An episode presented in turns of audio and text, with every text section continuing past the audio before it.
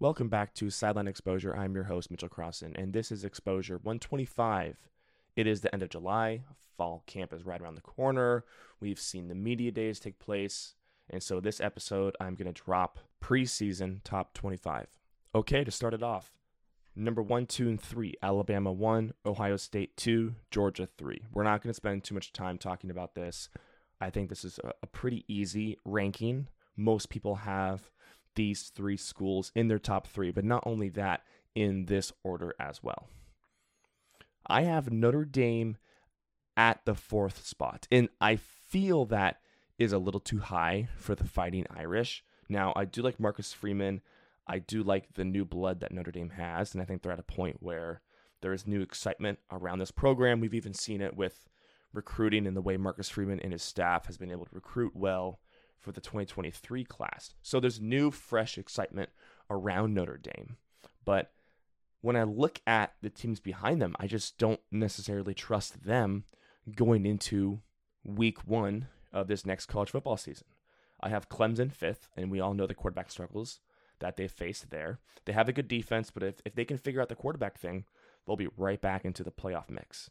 And then I have Texas A&M sixth, and I think most people would flip Notre Dame and A&M and put A&M at the fourth spot and take Notre Dame and put them at the sixth spot. But Texas A&M, or as I call it, Texas eight and five, they consistently underperform every year.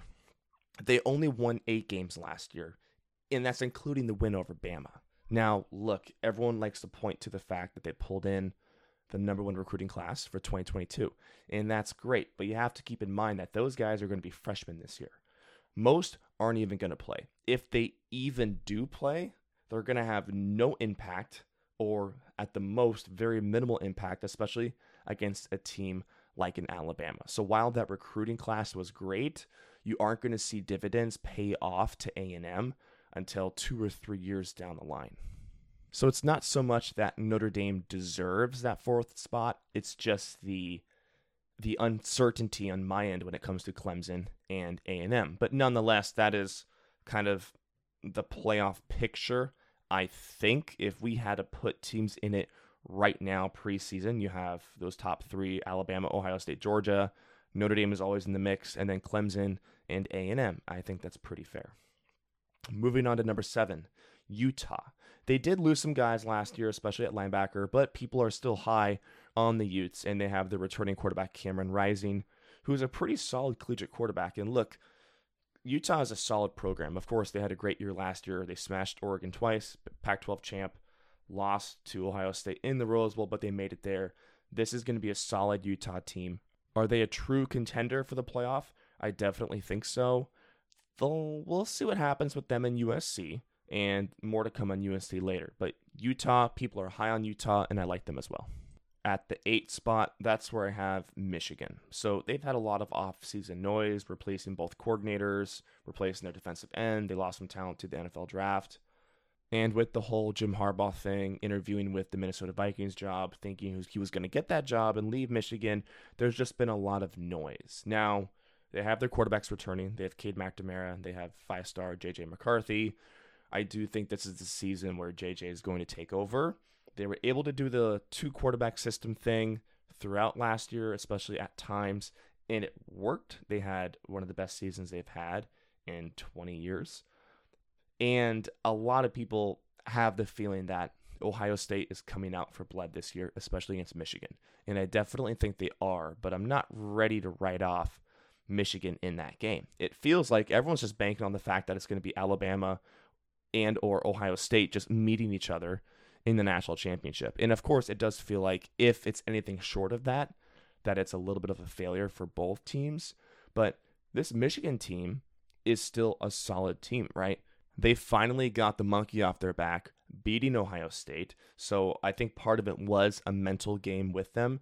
They had to find a way to win one game. Now they have actual confidence that they can do it again. Next three spots 9, 10, and 11. I have Oklahoma State 9, Oklahoma 10, Baylor 11.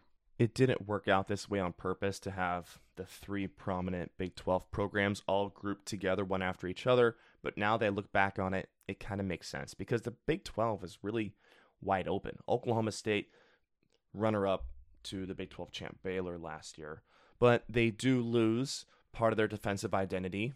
Jim Knowles, who's now at Ohio State, and that hurts a little bit. And Mike Gundy runs a very good program for the Cowboys, but are they necessarily going to pull away from the pack? I don't think so. Oklahoma at 10. Yes, you lose your head coach, but you replace him with the next best thing in that new hire, Brent Venables. He's a defensive guy, so it's going to be a little bit of adjustment for himself and for the Oklahoma program. They'll probably be fine, but we can't rule out the fact that, you know what, the Sooners may lose a couple games as they're still trying to get their feet underneath them a little bit, especially with this new defensive identity that Brent Venables will bring. And then the 11th spot, Baylor, the Big 12 champ, is third out of these three it was kind of a surprise last year a little bit and really Baylor has done a really really good job of you know building up their program again after hitting a low spot. I think they're going to be good. I think they're going to be fine. I have a little more faith in the Oklahoma program, though. 13th, I have Wisconsin. I like Braylon Allen. The Badgers have a good defense. We'll see if they can actually throw the ball. 14, I have USC. Just really a lot remains to be unseen. And honestly, I'm not sure how I even feel about USC being ranked 14th here too high, too low. We just don't know. We think on paper they could be good, or at least their offense should be really good, but defensively, Lincoln Riley's teams are usually pretty bad. Alex Grinch, I'm not sure he has what it takes to put together a really good defense. But then again, new life, new blood. We'll see what USC can bring us this year. NC State 15th. Some people are really high on NC State. Some people actually have them in their college football playoff predictions. Not many, but I've seen some on Twitter. I think that's a little high for the Wolfpack. 16, Wake Forest. I think maybe they have some magic left. Last year, all of a sudden, they were dropping bombs on people on offense. And then 17, I have Pitt. So another little three-peat ACC team here. Pitt lost a lot of talent last year. I think they'll be okay this year. 18, I have Arkansas. I think last year they were a surprise to a lot of people. They returned some guys. People like what they can do on offense. I just, I mean, they play in the SEC, and I don't think that they're an elite team, and so I'm not going to have them in my top 10 like some people do. 19, I have Penn State. Feels a little low, to be honest with you, because Penn State is a good football program, but the whole quarterback thing. Sean Clifford is back again. He's not going to be an NFL quarterback. He's just a decent college quarterback if he can stay healthy, but he does kind of hinder Penn State's offense a little bit they have a five star kid behind him. He's a freshman, Drew Allar. I think we could be at a point here where Sean Clifford probably starts this season, especially on the road against Auburn. And then at some point, I do think the five star Drew Allar does take over. Now, is it possible Penn State rolls into Auburn early on in the year and gets just absolutely crushed? And then maybe the offense was so bad. James Franklin says, You know what, Sean, thanks so much for what you've done with the program but we're going to move forward with Drew Allar. I think that's possible. I don't know if Penn State's going to get completely crushed, though, in that game. I don't think Auburn is that good. Auburn does tend to peak every three to five years. So they are due for another peak. I just think Penn State is still decent. They still got some guys on defense, but I do think Drew Allar does take over at some point throughout the season. 20th, here is Texas. Is Texas back? I don't know. Again, kind of similar to the USC thing. It's just based off of hype right now. I think they're they're gonna be. I don't want to say good. I think they're gonna be okay. And it gets to a certain point with these programs where we can't just keep consistently putting them on this pedestal in the preseason just for them to fall flat on their face and let us down. Is Sark the answer for Texas? Is everybody completely sold that Steve Sarkisian is the man? I don't want to say I'm completely sold, but there's also the factor that you have to consider, which is, well, who else are you going to get? You're not going to get Ryan Day. What do you think you can get? You know, Urban Meyer to come back out. So I, I think Sark is fine. Yes, he is an offensive mind, but people thought this with Tom Herman as well, and Tom Herman actually wasn't that bad. They just didn't win enough games. There were some culture questions. There were some questions surrounding recruiting as well. So there were a couple of reasons why Tom Herman left. But to me, I just don't know if I'm 100% sold that Sark is the man for the job right now. Now, I do think he's entering a very interesting time being Texas's head coach right now because in the world of NIL, name, image, and likeness is going to be a huge play, especially for the teams in the South in schools in the state of Texas because there are boosters with the Longhorns who are willing and able to spend a lot of money and get players to come to their program, especially with the NIL oil money that Texas has. I think that's going to help Sark a lot. And also, if Quinn Ewers is able to live up to any of his hype, being a perfectly rated recruit, then you have what might be the best running back in the country, Bijan Robinson. At least the offense should be decent.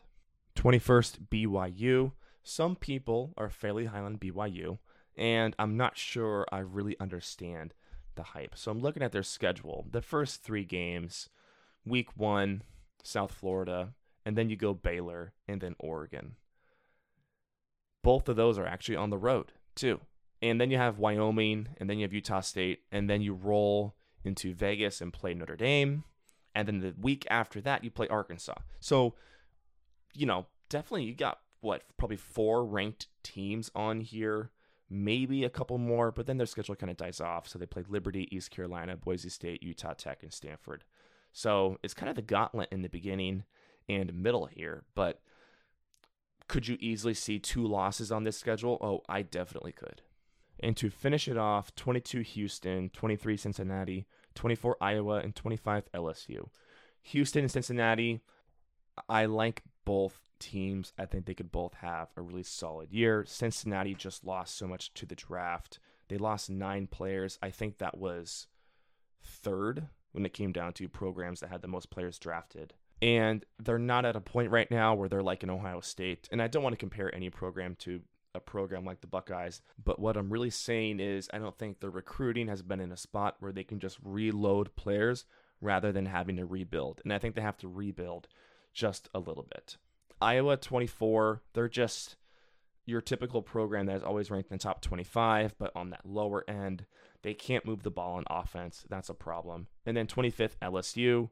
Similar to USC and Texas, this is just going off of hype but I do like Brian Kelly. Brian Kelly is still, you know, a top 10 coach in college football. I do think he will turn around that program a little bit.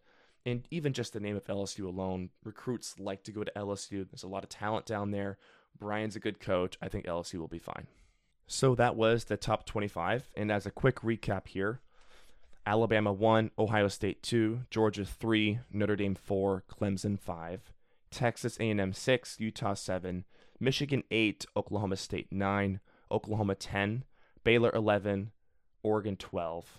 Then 13 Wisconsin, 14 USC, 15 NC State, 16 Wake Forest, 17 Pitt, 18 Arkansas, 19 Penn State, 20 Texas, 21 BYU, 22 Houston, 23 Cincinnati, 24 Iowa, and 25 LSU that will conclude this week's episode of Sideline Exposure. The plan for next week is we are really going to dive into the true contenders from each Power 5 conference, playoff contenders, if you will. Go ahead and give us a follow on our social medias at Sideline Exposure on Facebook, Instagram, and TikTok, and then at Sideline Exposed on Twitter. Thank you for listening, and as always, go Bucks.